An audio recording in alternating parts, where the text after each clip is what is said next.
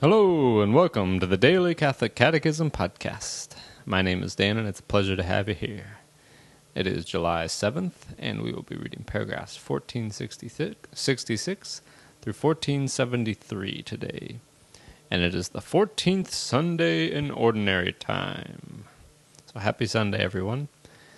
I uh, hope you're able to go to Mass and enjoy the, the fruit of the, the holy sacrifice of the Mass. We are in the middle of the sacrament of confession. We'll finish up this little section on the minister of the sacrament and then start on the effects of the sacrament. And, uh, we're actually going to start with a section on indulgences as well today. So we begin, as always, in the name of the Father, and of the Son, and of the Holy Spirit. Amen.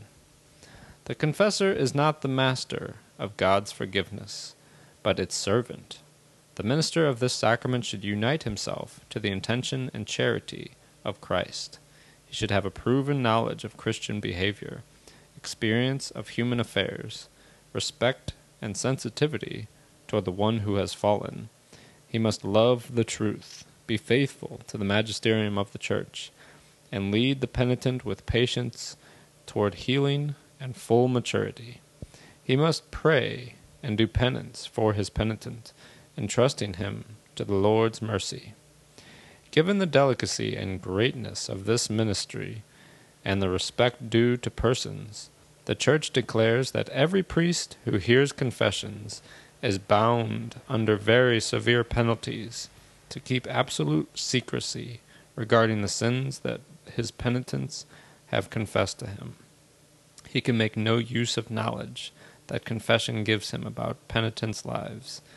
This secret, which admits of no exceptions, is called the sacramental seal, because what the penitent has made known to the priest remains sealed by the sacrament.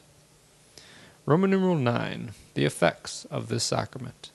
The whole power of the sacrament of penance consists in restoring us to God's grace and joining us with Him in an intimate friendship Reconciliation with God is thus the purpose and effect of this sacrament. For those who receive the sacrament of penance with contrite heart and religious disposition, reconciliation is usually followed by peace and serenity of conscience, with strong spiritual consolation. Indeed, the sacrament of reconciliation with God brings about a true spiritual resurrection restoration of the dignity and blessings of the life of the children of God, of which the most precious is friendship with God. This sacrament reconciles us with the Church. Sin damages or even breaks fraternal communion. The sacrament of penance repairs or restores it.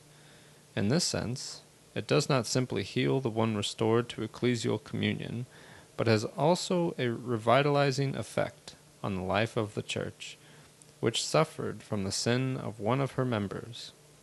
Re-established or strengthened in the communion of saints, the sinner is made stronger by the exchange of spiritual goods among all the living members of the body of Christ, whether still on pilgrimage or already in the heavenly homeland. It must be recalled that this reconciliation with God leads, as it were, to other reconciliations, which repair the other breaches caused by sin. The forgiven penitent is reconciled with himself in his inmost being, where he regains his inmost truth. He is reconciled with his brethren, whom he has in some way offended and wounded. He is reconciled with the church. He is reconciled with all creation. In this sacrament, the sinner, placing himself before the merciful judgment of God, anticipates in a certain way the judgment to which he will be subjected at the end of his earthly life. For it is now, in this life, that we are offered the choice between life and death, and it is only by the road of conversion that we can enter the kingdom from which one is excluded by grave sin. In converting to Christ, through penance and faith, the sinner passes from death to life and does not come into judgment. Roman numeral 10 Indulgences.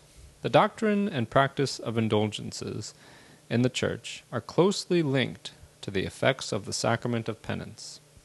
What is an indulgence? An indulgence is a remission before God of a temporal punishment due to sins, whose guilt has already been forgiven, which the faithful Christian who is duly disposed gains under certain prescribed conditions through the action of the Church, which, as the minister of redemption, dispenses and applies with authority the treasury of the satisfactions of Christ and the saints. An indulgence is partial or plenary, according as it removes either part or all of the temporal punishment due to sin.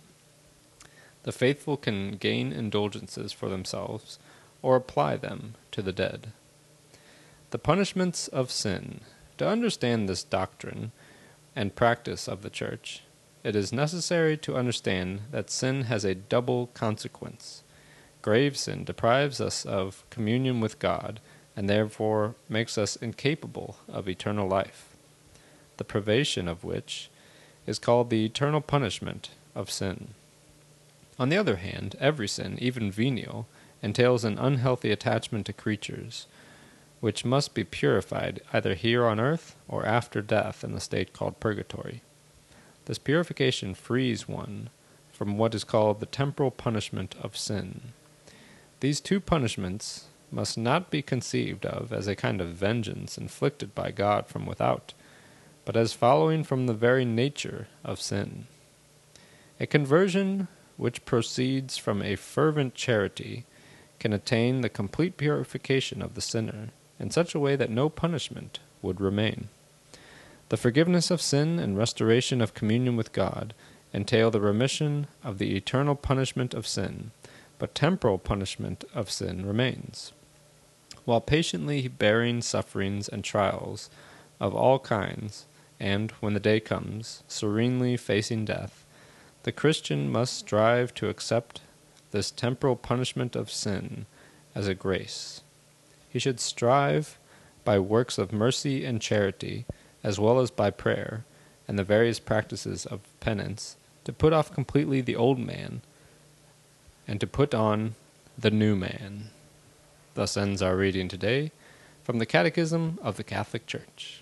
The website is dailycatholiccatechism.com, and you can email me at dailycatholiccatechism at gmail.com.